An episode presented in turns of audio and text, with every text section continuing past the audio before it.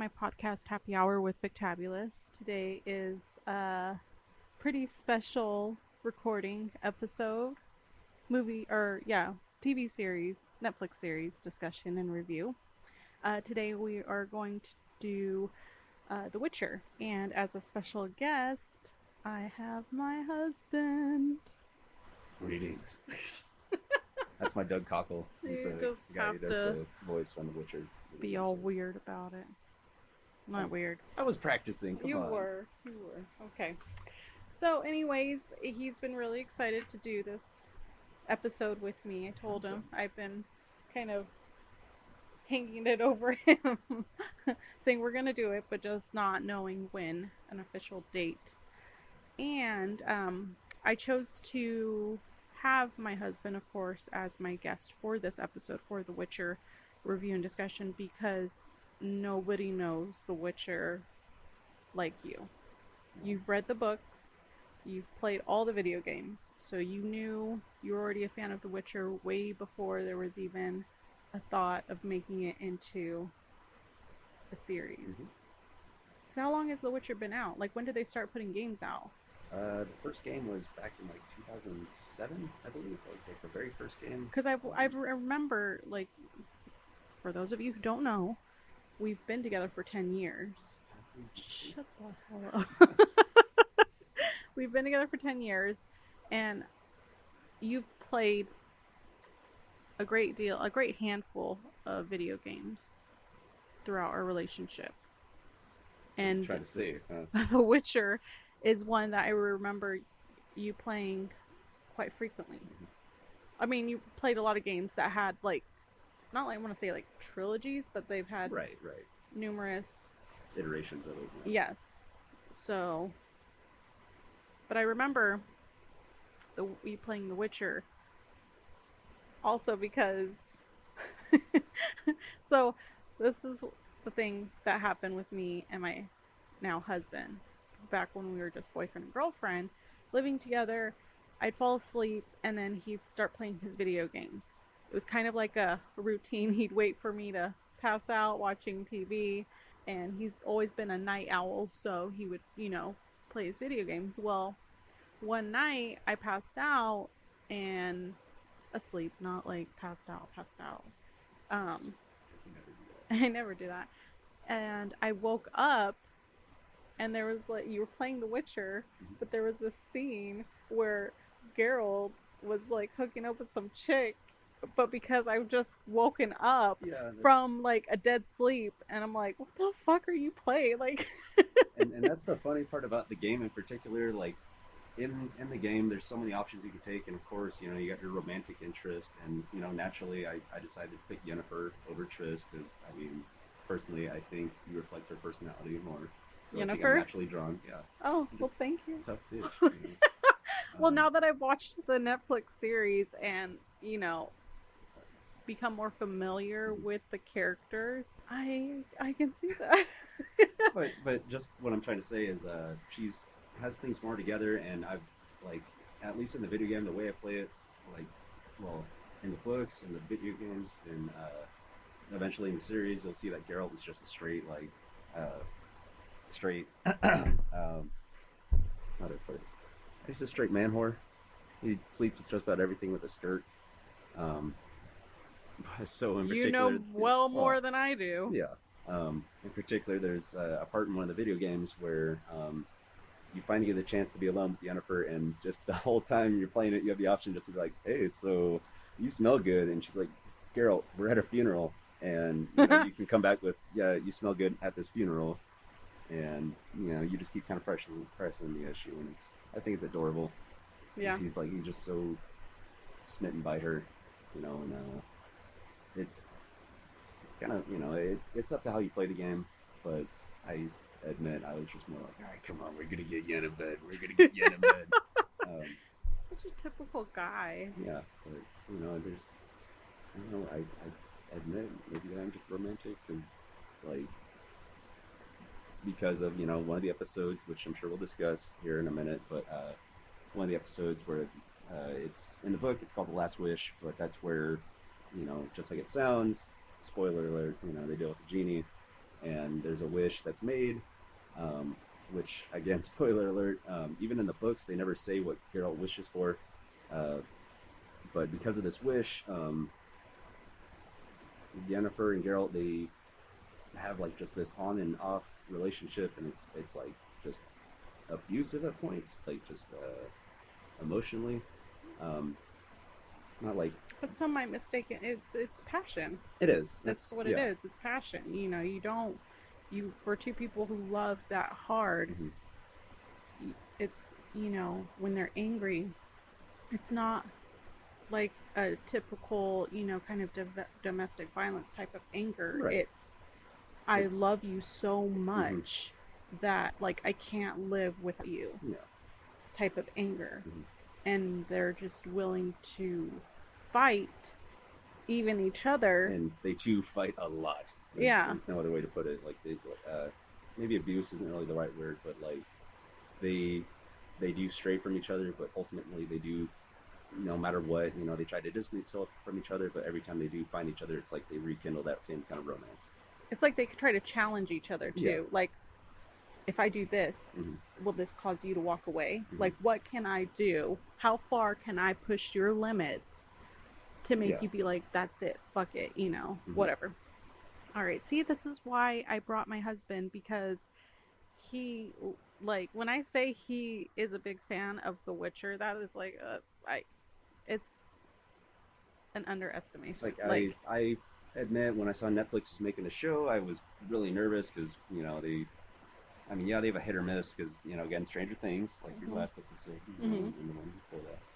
Um, you know, they they have either their really good stuff or they have their, you know, adaptations that fell horribly bad. You know, like uh, I can't think of one off the top of my head, like the Death Note, like adaptation was just oh, god awful. Okay, so you're not you're. I was about to get defensive because you mentioned Stranger Things, and I'm like, wait, Oh, are you gonna so make? that's, it? that's a good one. And then Yeah. you know, their Marvel shows, which again I, I'm guilty, I haven't seen, but like you know, I've heard so many good things about Daredevil and the Punisher and you know Jessica Jones and uh, uh, Nick Cage, right? Yeah, Um, I've heard you know incredible things about them, but again, like I said, they have their kind of hit or miss. And admittedly, when I heard you know they're going to cast Superman as Geralt, you know, I I, I kind of lost faith.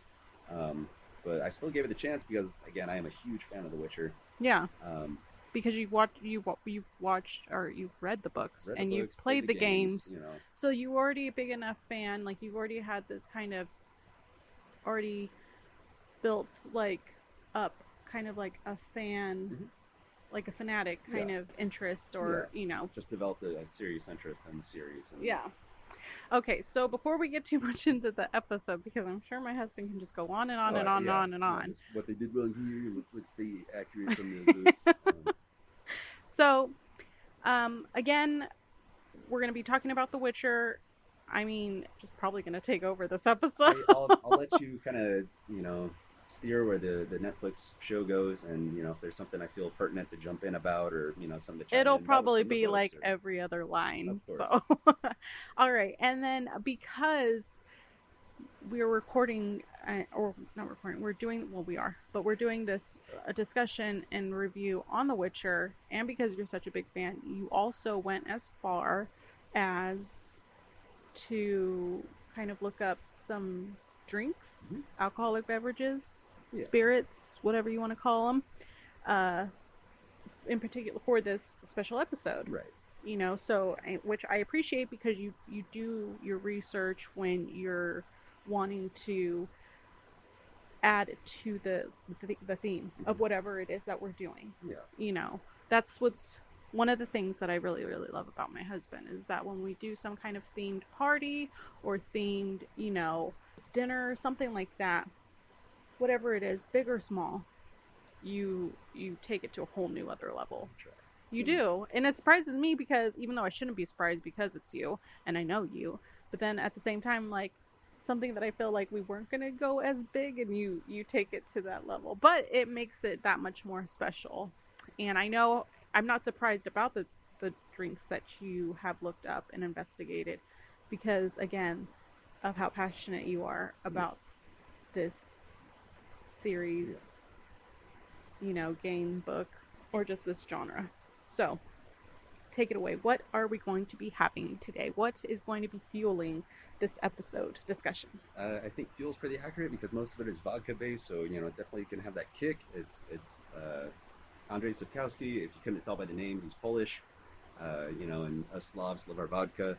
Uh, so 90% of the game, you know, in game at least, uh, potions and everything else that you need to make require a spirit of sort, like uh, you know, like a Temerian rye or you know, dwarven spirits. Um, but bottom line is, you know, vodka. hmm Um, so going off a couple recipes I found, um, not so much cocktails as uh, more shots, just in respect of you know The Witcher. Um, as a monster hunter, he usually has to prepare for battle, uh, and in the game, there's different kind of potions you can take to give you different advantages. Um, so in that same kind of um, spirit, I mixed up some cocktails that we're gonna take like shots. Um, Alrighty. well, thank God it's Friday. Right. because, yeah, I have the weekends off. I So, mean, you know, our boys to sleep, so let's let's kind of kick off our boots, uh, toss a coin to our Witcher, and you know, kind of get going there. well said. Um, so that being said, our first drink is going to be uh, based off the enhanced Blizzard potion you can take in game. Um, kind of weird way to describe it, but in game, it's uh, whenever you slay an enemy, time slows down. So you know, my kind of nerd numb, uh, I like to imagine it just basically increases your adrenaline. So you know, you kind of think time's slowing down, so your reactions are sharper and quicker and whatnot. So when you're in that kind of kill spree, things kind of get rolling a lot quicker. Um, and that's some vodka, that's blue uh, curacao, a dash of lemon juice, and you just shake it and you know, pour it over ice. And uh, Yeah, let's get started. Yeah, come on, seriously. Yeah, yeah. Quenching my thirst here. I brought him a little ice chest. um, Oh, yes, he brought glasses. in um in our office where I do my recording for my podcast. So Oh, that looks like an AMF Yeah. though. looks like it. Uh, It looks might like be it. a little, little stiffer. Um, Okay, so I'll be I'll be posting these uh, drinks to my Instagram, Twitter. Yeah, so I'll be posting each drink concoction so you guys can see and get an idea of what he made. And he is so adorable. He brought in a little mini ice chest to keep the shot glasses and the mixed drinks chilled. You're so sweet. So, yeah, just bear with us for just a moment. So again, uh, little in-game mechanic. Um, as again, uh, Geralt prepares for his monster hunts. He drinks things accordingly, which you know increases his reflexes. Um, just like in uh, the first episode when he goes to hunt the Striga, Mhm. um, and when the guy comes in, he's all veiny and black-eyed and whatnot. That's after drinking so many potions. Um, but that being said, uh, like I said, kind of doubling back here with uh, Blizzard. Um, again, kind of increases his, uh, you know, uh, adrenaline, so he kind of moves a little bit quicker. Starting with that. Again, this is vodka, blue uh, curacao, some lemon juice, and shaken over ice. Okay, cheers. Cheers. Oh, oh, oh. Yeah. Good morning. That's good. I like that. yeah, it is Mm. good. It's um to describe the it turns like you mix the whatever you mix with the vodka, it turns it blue, It's yeah, like an AMF. And if you haven't tried an AMF, you should go out and try one because it's really really good. Okay, and for the second drink, Uh, the second drink, we're going to go with Cat. Um, it's again based off the same uh, potion of the same name, and um, it grants the player dark vision. Um, in the Witcher universe, uh, Witchers usually have a telltale sign of you know their trade. If you couldn't tell by the giant gaudy medallion they have on their neck, um, usually have like yellow cat slit eyes, like Geralt. Um, and again, the effects of cat, it helps them see in the dark. Um, so uh, this uh, sweet cat potion here, that's made out of uh, a little bit of rum, some melon liqueur, uh, lemon juice, and some simple syrup. Sounds delicious. Delicious. Can speak. It's already Yeah. getting to me. Ah, someone's ready to go hunting. and it's like this lime green color. Very tropical looking. Almost like a Scooby snack, but not as milky. Or without, without the whipped cream on top. Right? Yeah. That's where you put it. All right. Well, bottoms up. Oh, that's that's like um, uh, what is it? A sour sour patch. Mhm. Yeah, yeah, a little heavy on the lemon juicer. Yeah, the recipe calls for about. Like, I'm not complaining. Yeah. No, it's a bit of a yeah, yeah. very good. very good. Okay, so for our third drink shot, Our third drink, um, this is going to be our white Raffard decoction or concoction. Excuse me. I guess the other drinks are starting to catch up on me too. um, so in the game, uh, these act as like instant health potions. Uh, there was a recipe for swallow, which it's like a slow health potion. Don't give me that look. Um, yeah. these are all like they're Polish names. Like a little fun fact here, but uh, Roach, um, the name of his horse, is actually named after a fish. Yeah, fun fact. It's a type of fish. Flounder? I'm just kidding. All right, just Um, kidding. Couldn't help myself. I digress. Yeah, someone's someone's already feeling with you. Okay, cool. Um, so again, white uh, Raffard concoction. It acts like as an instant health potion. Um, doubling back, I looked up recipes for swallow, but it was like a Bloody Mary. I was like, that's that's not a fun shot. Like, Yeah, that's that's for like nursing hangovers and whatnot. we might need one tomorrow. You know, we just might.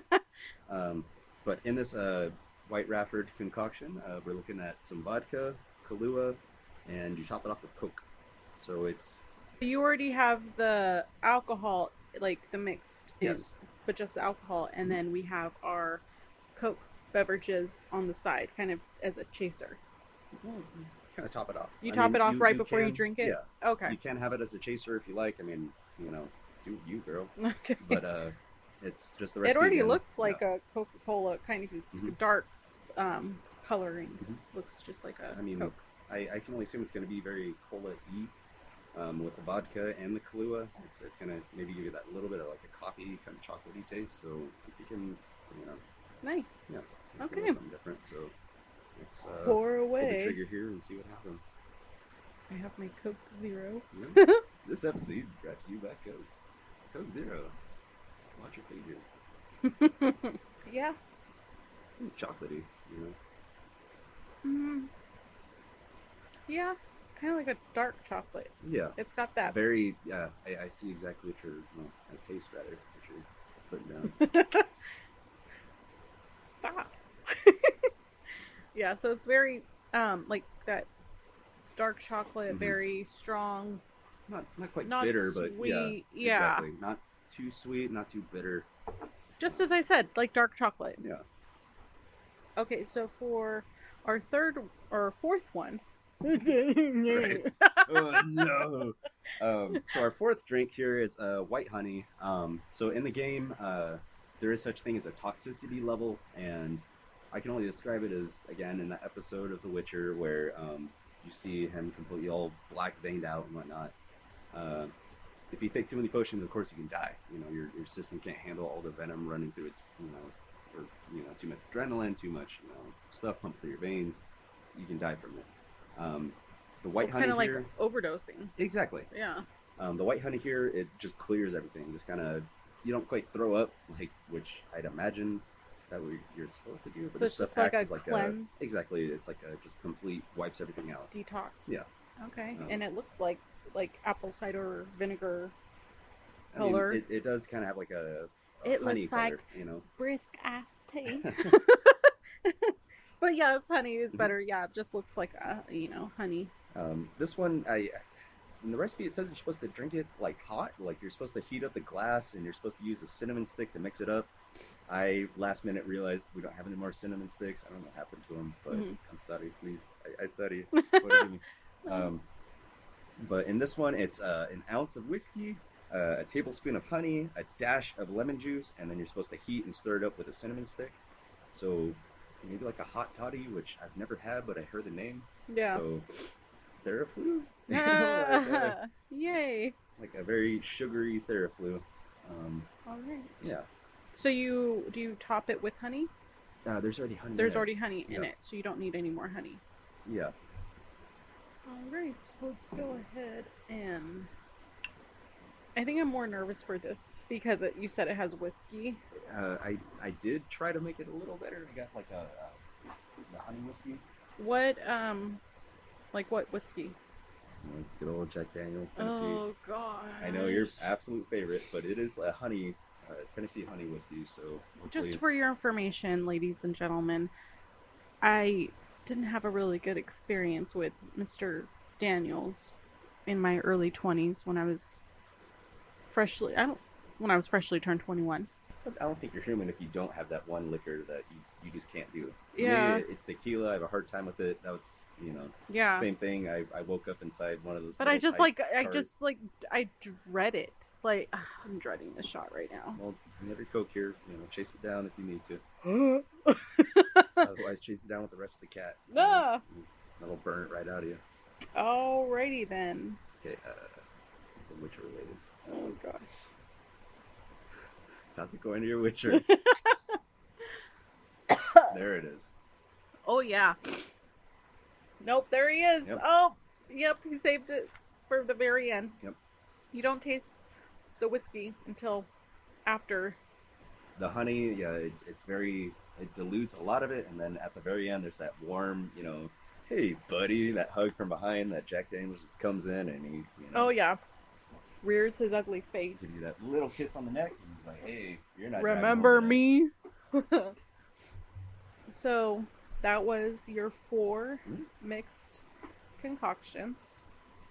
I think we're ready I- to start the actual review and discussion. I mean, if not, you know, the discussion and review, I'm ready to go hunt something. All right. Got uh, some skunks in the backyard that you know. slow down, cowboy. Yeah, four shots deep before we start the podcast. I know, right? We should start every episode like this. so we're gonna have such like a heart to heart tonight. Oh my gosh. All right. So let's get started. Let's get started.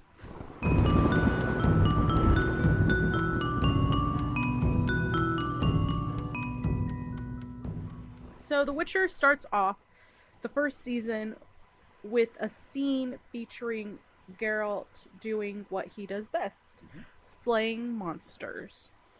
That is a bit of an underestimation because it starts off like he's in this like lake, river, Swamp, swamp. marshland. Yeah. And the size of this monster compared to the size of the swamp does not seem nearly as deep or big enough to like hide or Oh yeah. disguise this Yeah, this the- monster, the sea creature, whatever it is. So yeah, this swamp totally does not seem like it can be the nest or home of a monster or just hiding it in general. Um, but the first glimpse of Henry Cavill's Geralt is shown off immediately in his battle with the Kikimora in the swamps. And of course, he defeats it Naturally. naturally. But he, what I noticed too is you don't even see Geralt in his human form. You automatically see him with the dark mm-hmm. eyes and He's again he prepared for this hunt, so like he's you know you see his the The know, his veins. veins bulging with whatever concoctions he drank. Probably had you know some little uh, blizzard or you know some Mhm. cat going in him, so Mhm. he's ready to rock. he's ready to rock. Um, All right. Okay, so later on, after defeating uh, the Kikimora, uh, when Geralt enters the town of Blav- Blaviken, Blaviken, which will eventually get the title for the city. Okay. He cro- he crosses paths with Renfri, the ill-fated princess on the run. Um, after they have a brief conversation, Geralt is lured away and eventually meets the mage Stregobor, Strigobor, yeah. who seeks to hire Geralt for his help in killing Renfri. Though the mage tries to persuade Geralt, the stubborn witcher refuses and goes about his business. Later on, he bumps into Renfri yet again, and she asks him to take out her adversary, Stregobor, the mage. Not picking sides, Geralt refuses to help Renfri either and gives her the advice that she should move on with her life, both physically and mentally. She does seem somewhat reluctantly take to this advice and then proceeds to confide in Geralt before the two settle in together for the night. Um, all is well until the morning. After a series of dreams of Renfri stating she will never stop until Stregobor is dead and that the townspeople will forever hate him, Geralt awakens and rushes to Bla- Blaviken with his sword ready. He eventually slaughters her men and kills her before she harms a girl Geralt met from before. After the battle, Stregobor appears and attempts to seize Renfri's body, but is stopped by Geralt. Taking advantage of the look of the situation, Stregobor turns the onlooking townsfolk against Geralt, fulfilling the prophecy of the Butcher of Blaviken and forcing Geralt to leave the town for good. So in this scene, in that scene with Geralt, there's this I don't know if you've seen the video, but there's this video that someone created very geniusly that matches the song from Bohemian Rhapsody. Oh, the Can't uh, Stop Me Now. Yeah, And the lyrics, like there's a certain part where like it even starts from the very It's- beginning. Yeah, the build up. the build up, yeah. And it this fight scene is just like play by play by play matches up with each- yeah, it syncs up perfectly with the build up to that song. And if you haven't seen it, look on YouTube, Google it, whatever, it, you'll find it. Yeah, The Witcher. Bohemian Rhapsody. yeah. Yeah. You can yeah, just put those in there and you'll find it. It's genius. It's fantastic. It, yeah. Kudos to whoever whoever Oh, created absolutely. that. Yeah. Now, you mentioned not too long ago that there's certain encounters that Geralt has with characters that there's kind of like this underlying connection with what other the audience, you know, the listeners may um, relate to, make the connection is the Disney fairy tales. So Like you the, the Grimm fairy tales. the Grimm like, fairy uh, tales, yeah. So this one, Renfri was Snow White. Mhm. They they do mention um, that she uh, is of, of course princess. She was taken out into the woods to be killed by the huntsman. Um, of course, huntsman, you know, in this day and age, has got to be really pervy and creepy and rapes her. Uh, but you know, no uh, Chris Hemsworth. right? Uh, Renfri, uh, you know, manages to pull a knife on him, gets him in the throat, and goes running off into hiding. Um, I don't remember if they mentioned it in the show, but she actually goes to live with dwarves. So it's just like it continues to kind of play on that Snow White theme. So there's quite a, like a parallel Mhm. with the Grimm stories and the ones that are in this one. So it's like a big connection. Yeah. Um, I mean, in in the books, like it seems like uh, Andrei Sapkowski just said, "Fuck it, I'm gonna, you know, kind of sneak in these Grimm stories here." Uh, so of course, this one's Snow White. There's one that uh, it's I believe in this. No, it is the first book that uh that's Little Mermaid. Um, there's Beauty and the Beast. But these are not know, all going to be revealed in this in this first season. Of course, which I I'm so hoping for the Beauty and the Beast uh, episode to show up in the second season because it's like legitimately one of my favorite stories, like in you know in the lore of this uh, series. So it's kind of like taking back or bringing back the grim side of these what are now turned into Mhm.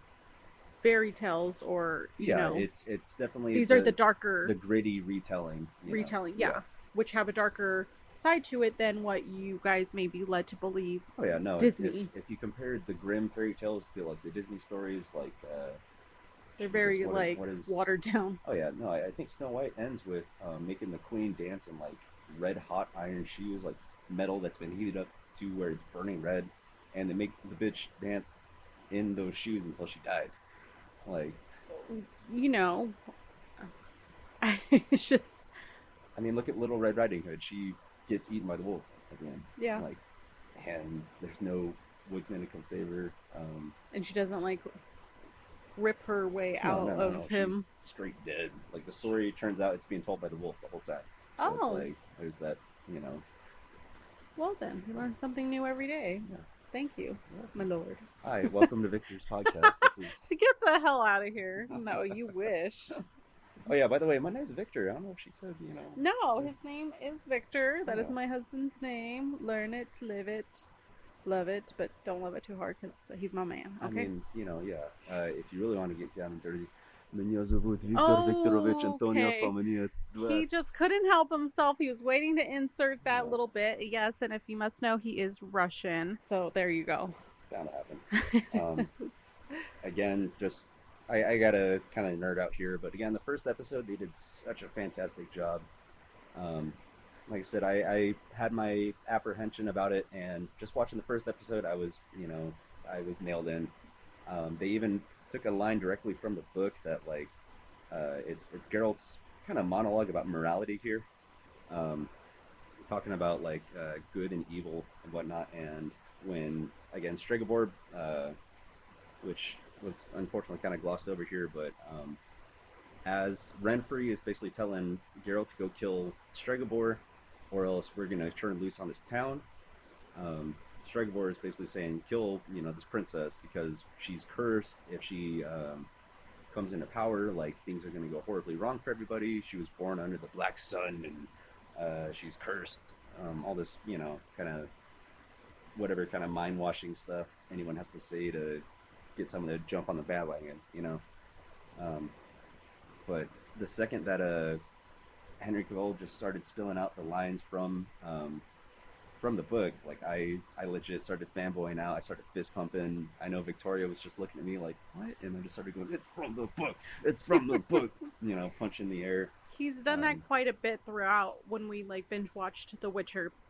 And I have to say though, I'm glad that he is so he was already well, you know, known about The Witcher and had all this, you know, knowledge about all this the characters because I know in this Netflix series they kind of do like a back and forth and you don't realize it probably until like the fourth or fifth episode that they're doing like a, a flashback. So The timeline, it's yeah, uh, I mean, at least in the Netflix series, the timeline is made more understandable. You know, it, it begins at point A and eventually ends at point B. In the books, it like, well, at least the first two books are more like an anthology, so it's just like, here's a random story when you know this happened. Here's a random story when this happened. So the timeline is off. You know, um, which I admit I was kind of disappointed just for the fact that uh, when they introduced Yennefer, you know that she's been like hurt. You know that she's you know she's literally being uh, become a phoenix rising from the ashes. So again, uh, the first time that they uh, introduce um, Yennefer in the books, it's it's when Jaskier is a you know, or in the the books they call him Dandelion. In the games they call him Dandelion. But I guess the Polish word for dandelion is Jaskier or something on those lines. Um, but the first time they introduce Yennefer is when it's uh, when she's like already a boss bitch and like uh, yeah. So you kind of like are, yeah, in the books. yeah, in the books, Like yeah. they show her this, and then they double back eventually, and they let you see that she is this flawed, hurt creature who like swore never to be hurt again. and we're going to get into that in just a little bit. So, moving into um, just before we move into the second episode, Nilfgaarden is invading Cintra, and it forces the defeat of the Queen Calanthe's army and forces her to evacuate Princess Cirilla. Mhm. Uh, Ciri, that's her name, Cirilla, but Ciri for yeah. short, is eventually captured by Cahir, a Nilfgaardian commander, but she escapes when her powerful outburst causes the earth between them to separate. So that's kind of like a little. You'll get more into that that background, uh, but this queen is like complete badass. She's you know there on the front lines with her soldiers, ready to fight, not like standing in the background watching, just sending her soldiers, and she's willing to fight for the, you know her people and her kingdom uh or should i say queendom uh you know and and not let her title get the best of her you know In, in the books, she does play more of like a, a tactical stance. She is more of like a, a background, you know, but she does still direct her troops and whatnot. She's more of a general than you know a, a frontline fighter. But I do really like the direction they took here. Yes. All right. So episode two, four marks. Yennefer is introduced as a girl with deformities that affect her back and face. Uh, she's been bullied and overlooked by everyone. Um, elsewhere in Posada, Geralt bumps into Jaskier the bard, who recognizes him and brings the attention of another bar patron to him. He hires him to find out the cause behind missing rain in the local fields. With Jaskier behind him, Geralt goes to investigate and finds Torque, a Sylvan, and gets into a brief physical altercation with him. Geralt tries to convince him to leave right before he is knocked out, captured, and taken to a cave where the former elven king, Filavandrel, uh, is hiding out for, from the dangerous humans. Trying to convince him the same way he tried with Renfri, he tells him and his companions to leave and find a new home. They eventually let Geralt and Jaskier go, and they continue on about their business. There's a, a fantastic line. I, I don't remember if it's in the actual episode or not, but when uh, Geralt is fighting, um, what's his name? The uh, the goat man, uh, Torg. Is it Filandro? No, Torg right here, right? The Sylvan, Okay. the the goat man, um, where they just kind of start coming to blows and they're just like cussing at each other and uh, uh, Geralt goes like, "Man, like, did your mother fuck a goat?" And you know the goat man snaps back, he goes, "Did your mother fuck a snowman?" and Yennefer is sold to uh, to Saya, Messiah. a mage who shows up at Yennefer's house and buys her from her father for a measly four marks. So what are four marks? Hmm, I Is that their just like their currency or their just way of yeah, that, that's a good way to just payment. Um, I mean, I when I hear marks, I immediately think like Deutsche Marks, like uh, German bucks, you know. Oh, okay.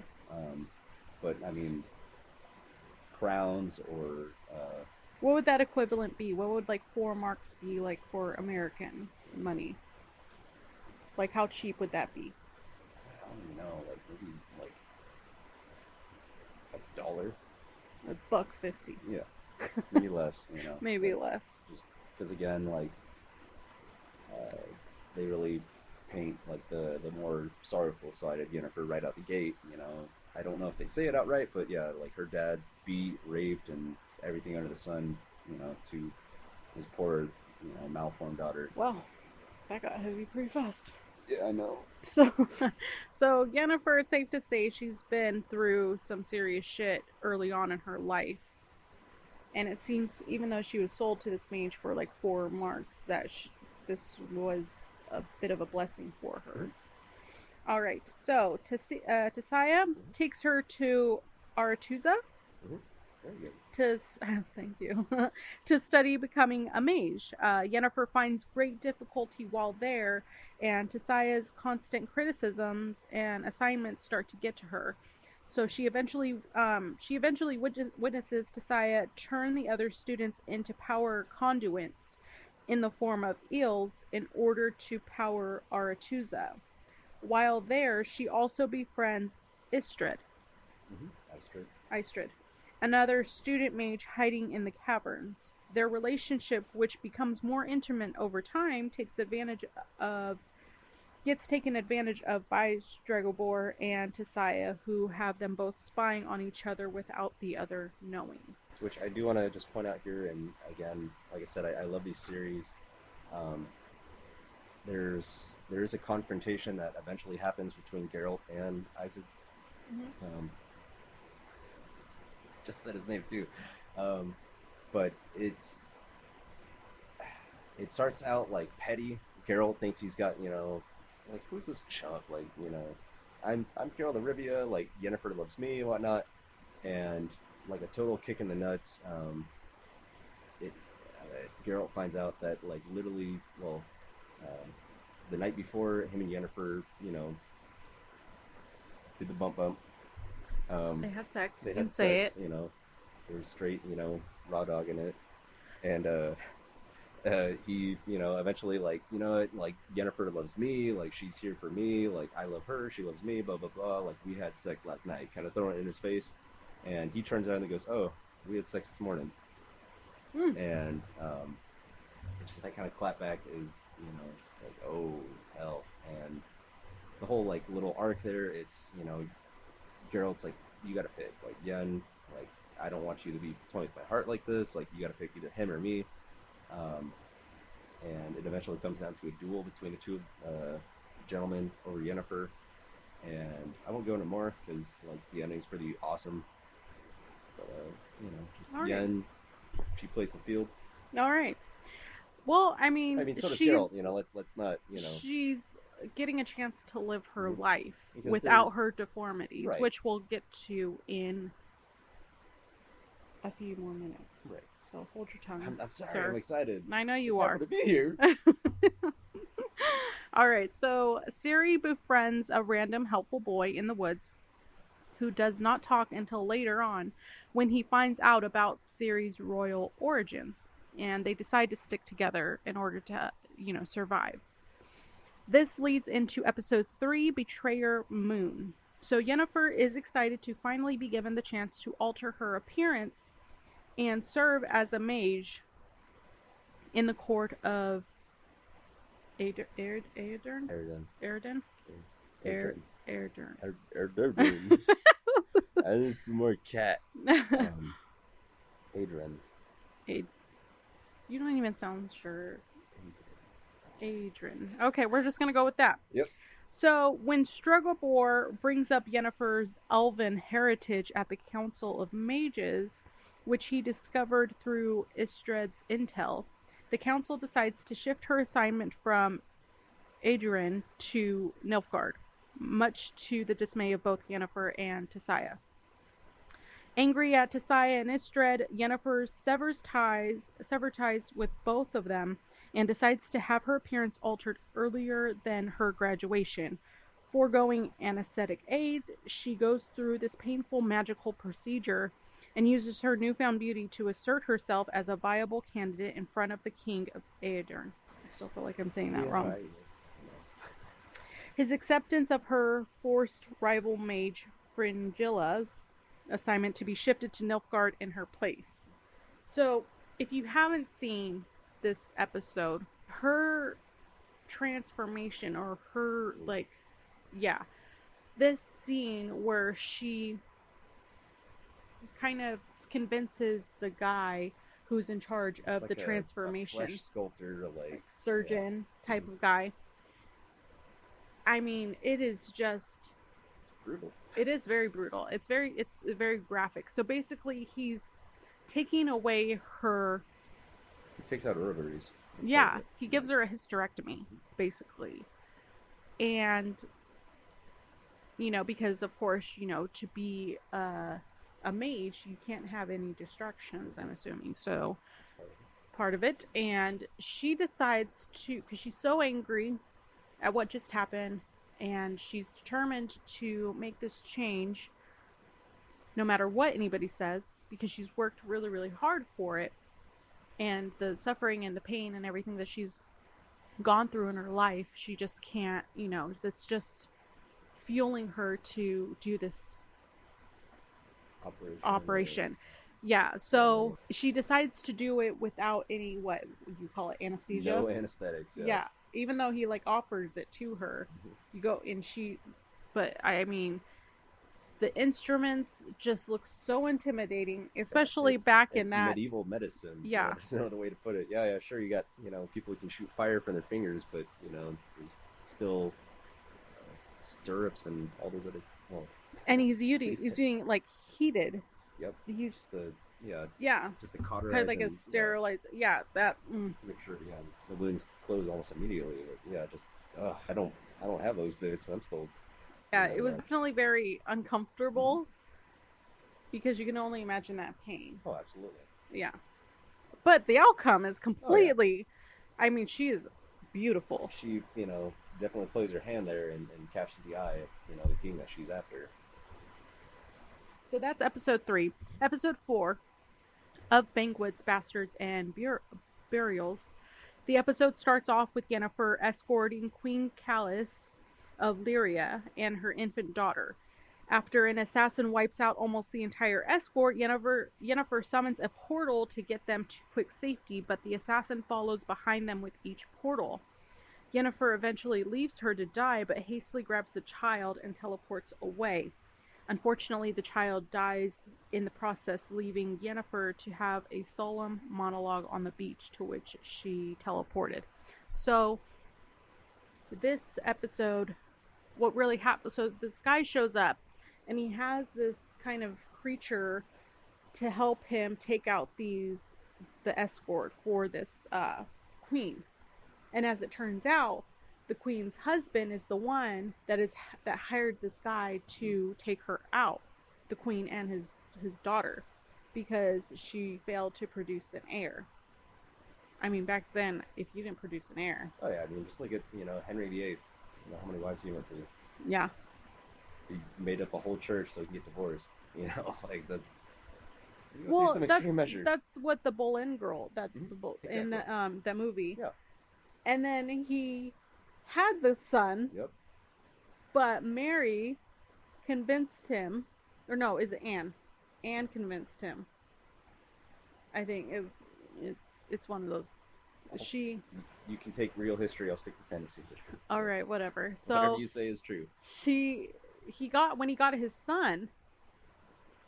The sister, the other Boleyn sister, like convinced him that if she if he leaves her sister and his son, which the heir to the throne, which he's been waiting for, then I will give you the son that you want. But did she? No. so, anyways, that's just how it was back Yeah. then. Uh, I'm glad I gave you a son. Oh, well, you know, otherwise I would have hunted you down with a you know Scorpion like creature. Yeah. knife limbed creature. so, and then, you know, Jennifer is using her skills as a mage, creating these portals to escape through with the, this, uh, with Queen Kalis and her infant daughter. And then the queen has like the audacity to be like, shouldn't you be more powerful than this or something like questioning Yeah. her skills and her her attempts to save her and her daughter. At which point Yennefer's like, "Oh fuck you! Yeah. I'm escaping through my own portal. Mhm. Portal. Good luck." But then she does have that sentimental like guilt for the daughter who is, you know, an innocent. Doesn't it's you know you can't have her pun it be punished Mhm. for her smart mouth mother, Mhm. and so she creates the portal to go back, grabs the the, the daughter just as the mother is being murdered, and tries to save the daughter. I and mean, unfortunately, yeah, um, it's pretty sad. it is really sad. I mean, as as a parent, you know, I don't know. Maybe it is like because I became a parent, but any game that does have you know infants who do die, you know, prematurely or, or I can't just- watch those yeah, anymore. It's so hard to watch. I mean, if you watch, Um, like, I can watch it, but then I'll just be like a blubbering mess. I'm gonna steal it here again, but in the third Witcher game, there's a quest line that kind of involves like a. No, you can't steal. No, I'm just No, kidding. listen, you listen, me. Daddy's turn. Me, me. Stop messing with my stuff. Sorry, I sorry.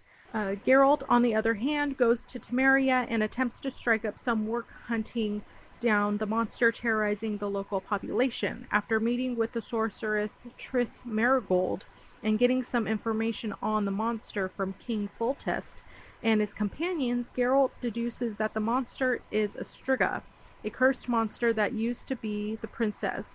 He also senses something is off and tries to get Foltest to admit his incestuous affair with his sister, which he believes factors into the situation. Geralt later learns that the king's mage, Ostrit, was the one who placed the curse on the princess due to a love triangle gone wrong. Geralt confronts the Striga and lifts the curse by battling it until dawn. This was a very intense scene. It's like very fight intense. scene for Um, Yeah, for Geralt. I mean, he must be exhausted. it's it's very Slavic, like this way of like having to break a curse by keeping a creature like outside for the sunset. Like uh, it's um, there's like an old Soviet movie called uh, Viy, um, and again segueing way out of the way, but um, there's a priest who has to give the last rites to this person who was a witch, um, and he has to keep her. Uh, well, he has to, you know, give vigilance and keep watch over her for three nights. Um, and every single night she comes back to life, tries to kill him, but he, you know, has like a circle of chalk or something around him to keep him safe. But on that third night, she manages to sneak through and kill him. Um, but again, it's you have to keep something out of its crypt or away from its, you know, home until daybreak to, you know, remove this curse and whatnot. Uh, which you know I, I, just love that concept of it. Just very bizarre, very Slavic thing. Um, but doubling back here, there's a uh, not quite mission or quest line from the third Witcher game, which as I played it like years ago, back when the game came out. I loved it, um, but playing it recently, I, I admit I kind of broke down and cried because uh, it has to deal with a father having to like come to terms with the death of his daughter, um, someone that he, um, well, kind of segueing back here, this character is known as Um, so, uh, excuse me, I had, had, something in my throat. the character is uh, known as the Bloody Baron. His, uh, he's got a bit of a temper. Um, his wife, can't, you, you have me thinking about it now. I'm sorry. sorry, Brianna. Sorry, sorry. I love you. Uh, his wife um, chooses to leave him because he's been very abusive. Uh, he, she makes a pact with these witches to give away her first, uh, well, not her firstborn, but um, she's pregnant with the Baron's child and wants nothing to do with it. So the witches force uh, like a miscarriage mm. here, and uh, again doubling back to kind of Slavic culture, uh, he doesn't quite reject the child, but it's dead. He can't do anything about it, so he buries the uh, child without giving it a name, and kind of by doing so, it creates a monster like the one in this episode where it, it grows up inside the, you know, the mother or wherever it's been abandoned, and if they don't do something to break the curse, it's going to just get stronger and eventually come back to kill, you know, the mother or, uh, you know, the father, or just come and prey on the family. Uh, so, as part of the quest line, you can choose either to hunt down the creature and kill it, or you can perform like a, a naming ritual and save the creature and kind of pardon it from this kind of fate.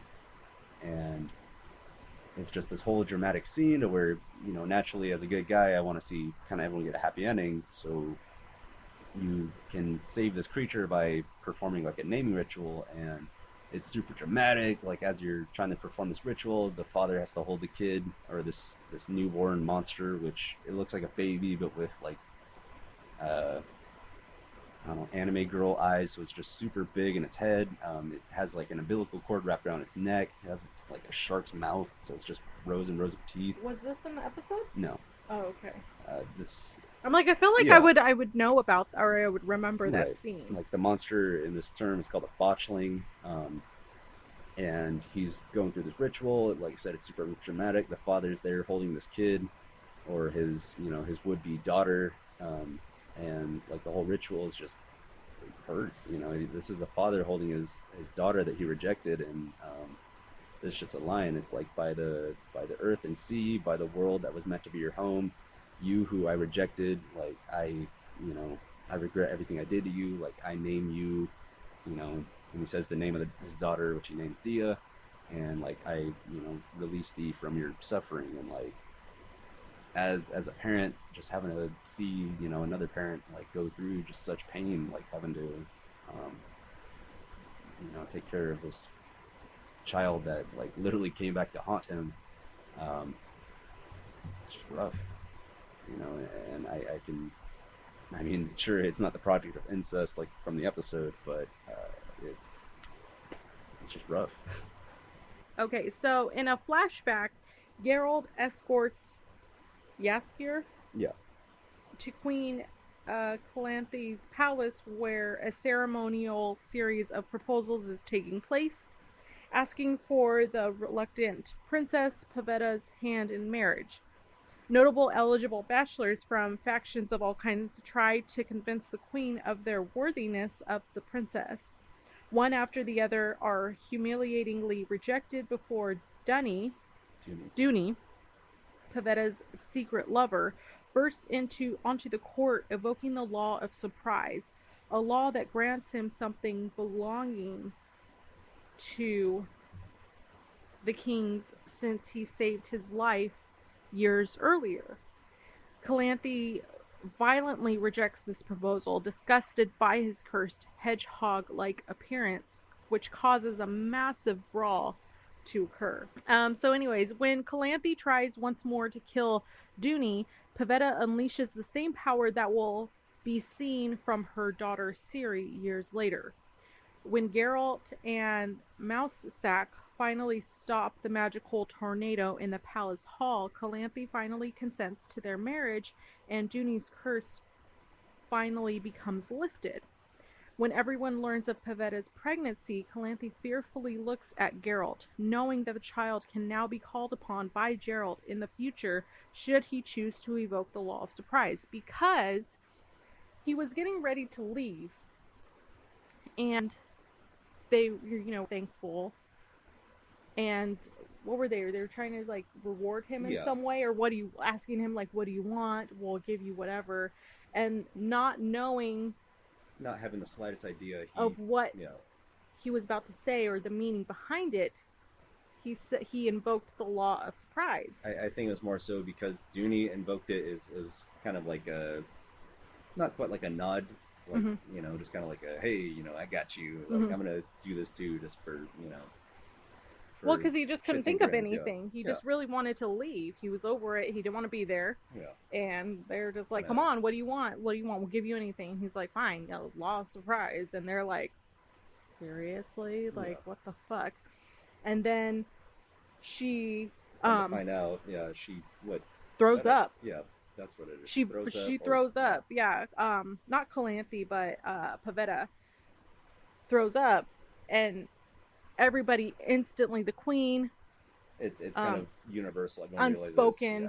like she's pregnant, Mhm. and then Geralt is like, "Fuck." His catchphrase, yeah. yeah, that's his famous catchphrase, and it's so it's hilarious with that scene because so he's fitting, like, yeah. yeah, exactly. he just he shot himself in the foot with Yeah. that.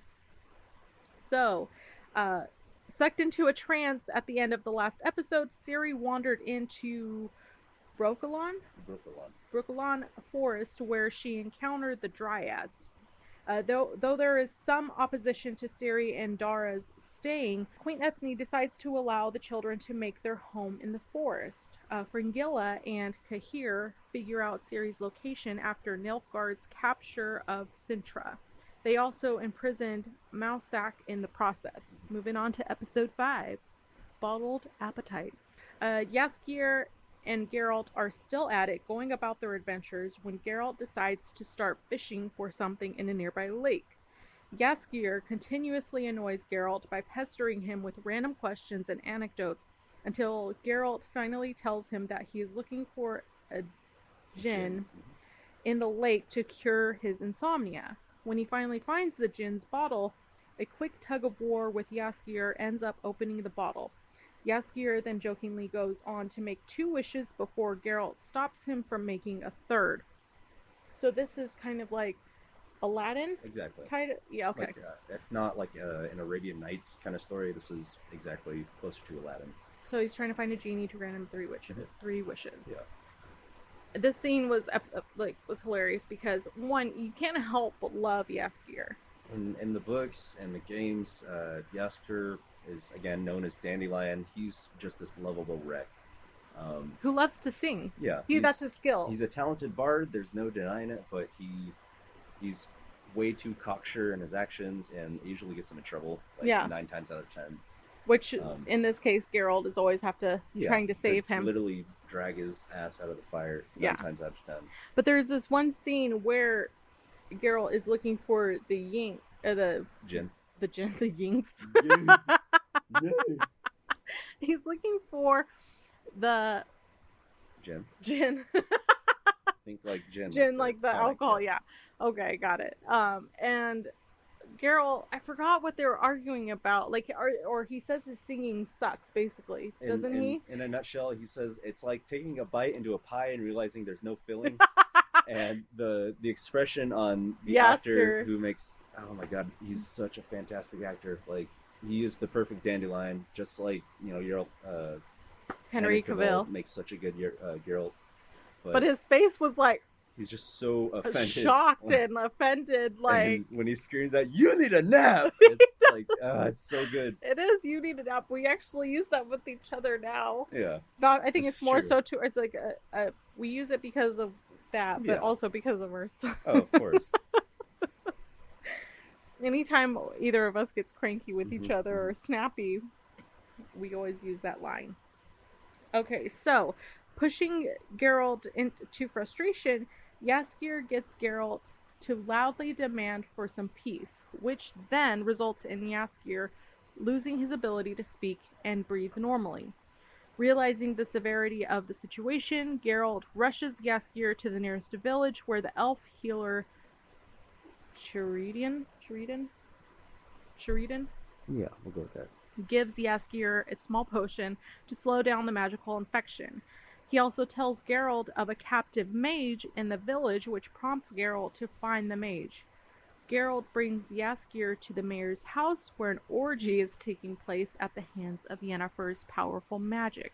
She then agrees to help the two. So this is the first interaction Mhm. where this is where Yeah, Geralt and Yennefer meet. yeah. How I mean, fitting in an orgy. Right. Well, in the books, like it is the same circumstance, but when he shows up to her, you know, to her house, she's just super hungover, and she's like apple juice, Slop kebab. like just just apple juice, and he's like, uh, okay, and he goes and you know gets her apple juice, and because you know he did something so small, even though his best friend's dying for this wit, like this you know sorceress, she realizes, you know, all right, you know, he's willing to do anything, like he's at that point, so you know, she helps uh, Jaskier or Dandelion. I'm gonna keep calling him Dandelion. That's easier. okay. But um, you know, she helps in that circumstance. That's where you know the romance all begins. Oh, yes.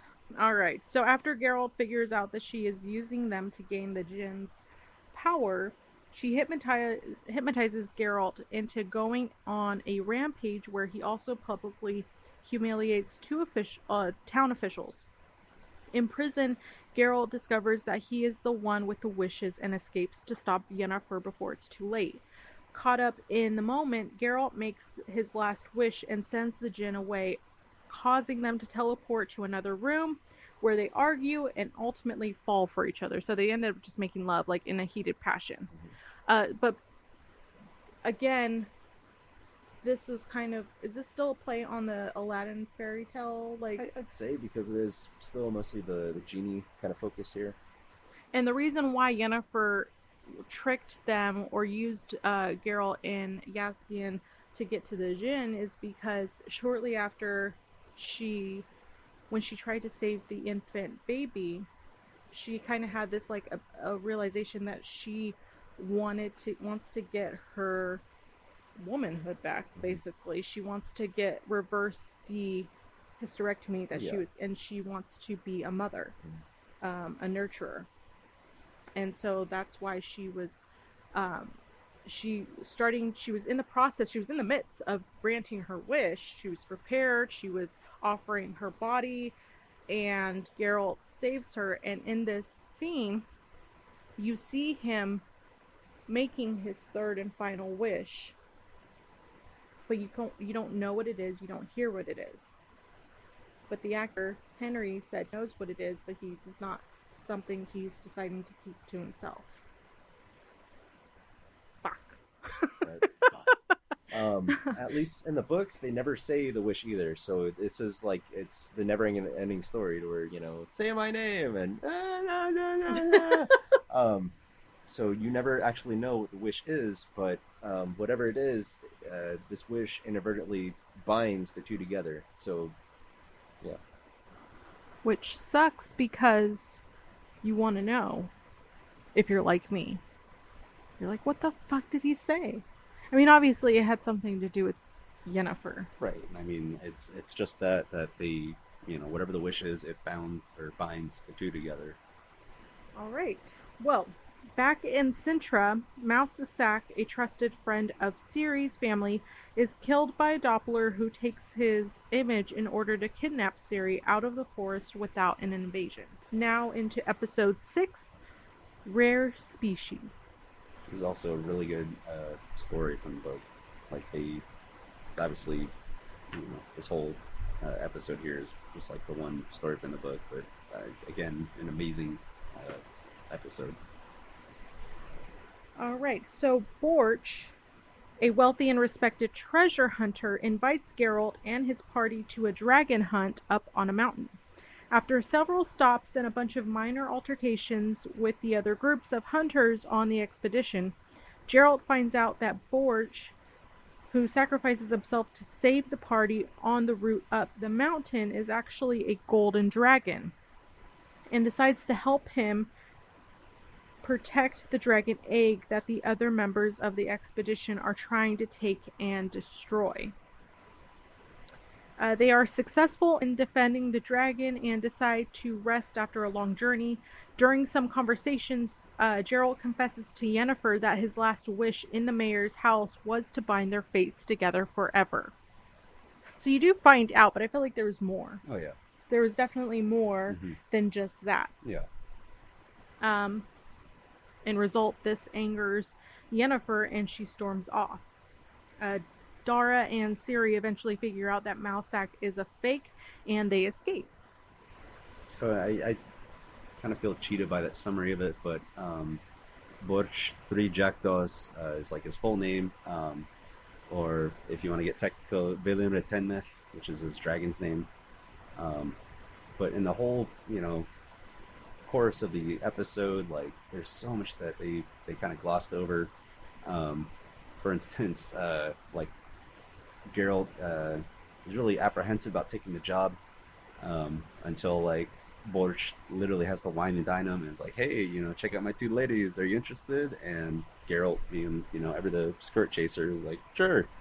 but Um, it's also because I don't know if this happens in the Mhm. um in the book or the game, but in this in this episode, while he's being wined and dined, he sees Yennefer that's- and realizes that she is also part of the search party. Now, in book, she at least has other means. Um, glossing back to the fact that she wants to, you know, become a mother, she hears how priceless, uh, like dragon scales, or just like the, like how much money you can make off of a dragon's corpse. So she's hoping to, you know, make the capture here and kind of steal the whole prize for herself, so she can, you know, find monetary value and possibly purchase a way to, you know, uh, have like a reverse, you know, hysterectomy. I thought it was because she was trying to use like part of like the dragon's anatomy or the egg to cast a spell I to mean, try to In a way, yeah, that's. I think that's how they they painted it in the Netflix version. But Yeah. ultimately, she's you know there for you know as a means to an end to potentially Yeah. have the uh, her operation reversed. But then she realizes that Borch Mhm. is the gold dragon Yeah, and kind of you know realizes how inhumane you know the process would be, and all that good stuff. Um, there there is a line that they took out because again, since Geralt you know in this Netflix version did not sleep with one of the Zerrikanian women, uh, there's two lines at the end you know where uh, one of the Zerrikanian women are like, "I'll never forget that time in the bathtub," and you know that's when Yen's kind of gives him like the "Oh you son of a bitch" kind of Mhm. look. And then, you know, naturally that's followed by Geralt and his line, you know, kind of repeating what the Zerrikani women said earlier, how, you know, they follow Borch, three jackdaws, um, because he's the most beautiful. And, you know, after that reveal where you find out he's a golden dragon, you know, Geralt's like, yeah, you know, he was the most beautiful. It makes sense. Um, again, they, they kind of, like said, glossed over things. They introduced Yarpen Zigrin, who's, like, who eventually becomes one of Geralt's, like, dwarven allies in this whole thing. Um, they they really painted him in a weak light, but the uh, the guy who Yennefer is traveling with, he's uh, he's supposed to be like a paladin of like a holy order. Um, the guy who goes nuts and kills the uh, that weird werewolf thing, oh yeah. you know. Uh-huh. And Geralt's like, yeah, you know, leave him alone. He's not gonna do anything. And then you know, Deus Vult, God wills it. You know, and goes up and kills the poor monster. Um, they had him like get diarrhea and stuff, but in the books, he's like the first one to step up to try to fight like the Golden Dragon. He's like he's completely fearless. Like, um, he does like a lot of very noble things in that whole episode, and then they they kill him. It's kind of like, eh. Yeah. But I, I digress. It's going to the next episode. All right, so episode seven, before a fall. In a, another partial flashback during the Nilfgaard um, Guardian invasion of Cintra, Geralt senses that Ciri is going to be in danger once Nilfgaard invades and decides to call upon the Law of Surprise to get her out of there. Geralt is eventually imprisoned but escapes during the invasion. In Aretuza, the Council of Mages decide to leave the isolationist Cintra to its own fight in the invasion, but Tissaia and others decide to fight on, building a resistance of mages to help defend against Nilfgaardian expansion to the north. So, in the beginning of this uh, season, the series, when it kind of like starts off showing just uh, the queen of uh, Nilfgaardian or Cintra. Uh, Calanthe, Queen Calanthe. Yeah. Yeah, Calanthe. It shows her or like wounded. She's you know in the battlefronts of the war of this you know invasion, and then it shows her in her castle, obviously injured, but um, she tells Ciri to go and look for Geralt. Mhm. So after imprisoning him, Yeah. then she's like, "Oh shit, he was right." But then if he was imprisoned though, but she's telling him to go look for him, so does she suspect that he already like escaped or Probably, yeah, having an idea that, you know, Geralt being as resourceful as he is, he yeah. probably snuck out, you know, when they turn their backs. Because again, they, they do a lot of filler in, in like in the book. Sometimes they jump at like kind of neck break, uh, neck breaking pace. You know, at least the first two books, which are anthologies, like the the series doesn't really begin until like the third book. Um, but I digress. All right, so episode 8, much more.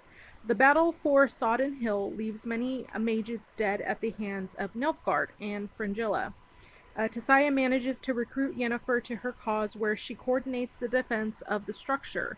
After an emotional moment with a wounded Tissaia, Yennefer lets out a powerful stream of fire which halts the entire battle. Uh, meanwhile, Geralt finds himself in the woods defending a random farmer from monsters. After getting wounded and falling unconscious, Geralt has visions of his mother, Visenna, and of his mentor, Vesemir. The farmer takes Geralt back to his farm where Ciri also happened to have found herself. Before meeting at the farm, Geralt and Ciri fall into a trance and meet each other in the woods, continuing Ciri's destiny.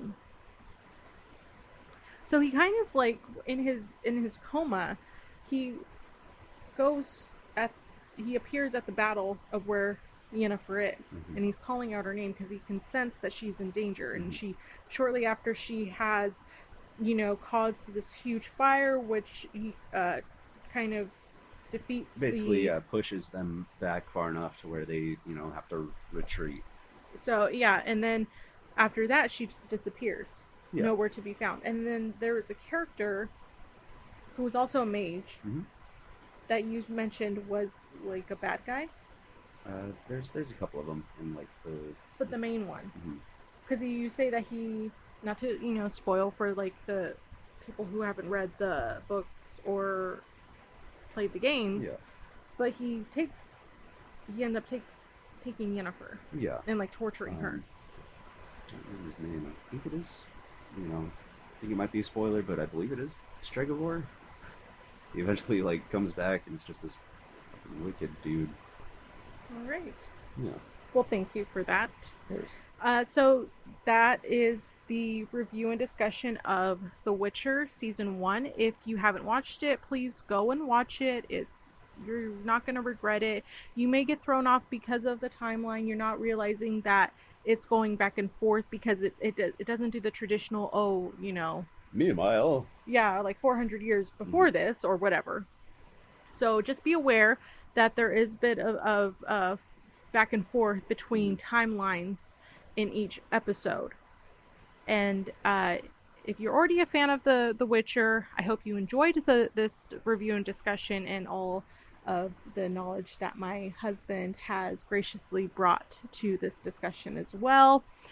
Uh, if you're just, you know, as big a fan as he is, you know, you've played the games, the books, but if not, hopefully this inspires you to go back and and experience reading the books and getting the actual, you know, full on Experience, yeah. experience along with the games.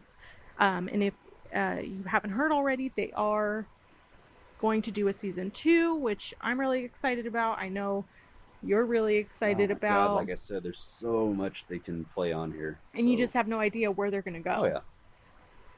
So that's exciting, and we're looking forward to that uh, wi- that season as well.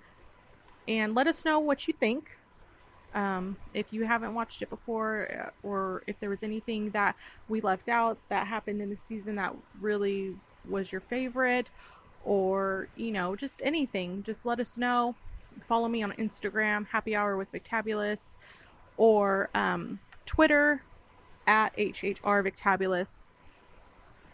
And then my email, happyhourvictabulous at hotmail.com. I'll be posting pictures of all the drinks that uh, my lovely husband had uh, created, you know, looked up based on the Witcher series, as well as uh, this little, um, he got me for Mother's Day. One of my presents was uh, the, what, Girl pop vinyl. Yes, the pop vinyl. So, um, yeah, I really liked the the series. the did too. season. Yeah, no, it was For someone well who- yeah. I yeah, I watched you play the games, but I didn't really Mhm. like investigate or get into it as much. Right.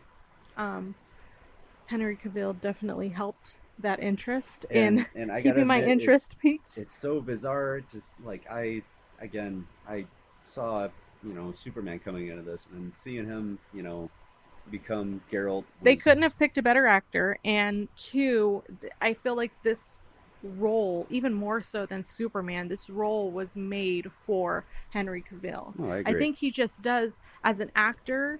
He's a really good actor. I mean, if you guys don't know, if you guys have seen uh, the Monte Cristo, the Count of Monte Cristo, he plays his son, Yeah. and then I, I I just feel like he does really good. And then like the man, the man from Uncle or called Mm-hmm. I Uncle, love, yeah, I love him in The Man from Uncle. the man from Uncle. He just really he does really good period pieces. Superman, he does good. He he makes a really good Superman, but I feel like Let's face it, he's way harder as as Geralt of Rivia. he is the white hair, Oh, the cat eyes, the grunt. There's there's that wonderful John Mulaney meme where you know it's like uh, Henry Cavill is like clean cut Superman, you know, like the ideal American, and you know it's one of the bits from John Mulaney, and he's pretending to be Mick Jagger from you know Rolling Stone, and he's going no, and then you know it's like Henry Cavill is this dirty like mutant with you know scars and white hair, and he's like yeah, and you know yeah, that's great. yeah. He just he played like if there was, you know, coming into it not reading the books like you did, and just you know watching you play the games here and there. Like I, I just really can't imagine anybody else playing Mhm. this part. And he's just one of those actors who really you see his talent and his skill in like period pieces. Mhm. Like The Man from Uncle, Right, right. you know, Count of Monte Mhm. Cristo. I'm sure there's other period movies that he's done. And this one just, you know, takes the cake. Yeah. Yeah. No, I mean- I agree. I you know if, if you look, you know, And there's for this- him, I wouldn't be too hung up. and there's this there's this scene which I know a lot has been getting a lot of attention, especially when it first came out. I think it's the scene where he's. It doesn't. T- we didn't really touch base on this, but like when he's he meets Yennefer for the first time, and he's staying in the house, and after the orgy, and sh- after she kind of helps um, Jaskier, while he's kind of sleeping off his his wearing the fish or whatever is off the repercussions uh Geralt is taking a bath Oof. Like either in like a Girl, hot tub Yeah, just just stop this podcast and go watch that scene. yeah, you He's you just were- taking a bath, yeah, and it's yeah i mean well done sir yeah. Well need done. not say more. Need not say more. Yes. So, yes, this is The Witcher. Go see it. You have Netflix. You're wasting your time. I want to go watch it again just right? from No, doing just this. about this, yeah. yeah, brother, yeah, just you know, bye. Right. but yes, I mean, please, please, you know, listen to the audiobook. Go buy V book. You know, go play the games. Like, it's it's an amazing series. Um, I, I feel like they they really helped bring like Slavic culture kind of more so up front. Like at least the more fantastical aspects. Like Andrew Sapkowski, thank you. And they didn't even like it's not just Henry Cavill's character or Garrett's uh Geralt's character like that they did a good job with picking the right actor. Every single character Oh yeah. they picked just just Mhm. played it to perfection. For someone who hasn't read the books again and played the games and not knowing these characters as well as you do, I mean, and just seeing you get excited Yeah. as we were watching it, you're like, "Oh yeah, this is this character," and and I'm just like, "Huh?" I mean, just trying to soak it all in and trying to like, yeah, there's catch there's up. so much to take in, and and yeah, I had my you know my hang-ups about certain things, but like the the quality of the show, like everything they did right outweighed everything I thought they did wrong. So, you know, 100% please go watch the show. and Like- Netflix get, did a really good job like Oh, yeah. making this look Mhm. like legit Oh, yeah. They just did a really good job. yes, they did. Yes, and I'm glad Netflix was the one who was able to bring this story, this series, books to life. So again, go check it out. So next episode is going to be a review and discussion of Jumanji with Dwayne Johnson, aka The Rock, and Jack Black, Jack Black, Kevin Hart. Kevin Hart, uh, Nick Jonas, Nebula from, Nebula. Yes, Nebula. Along with some really great other actors as well. So stay tuned. Don't forget to follow me on Spotify and enjoy your weekend. Bye bye.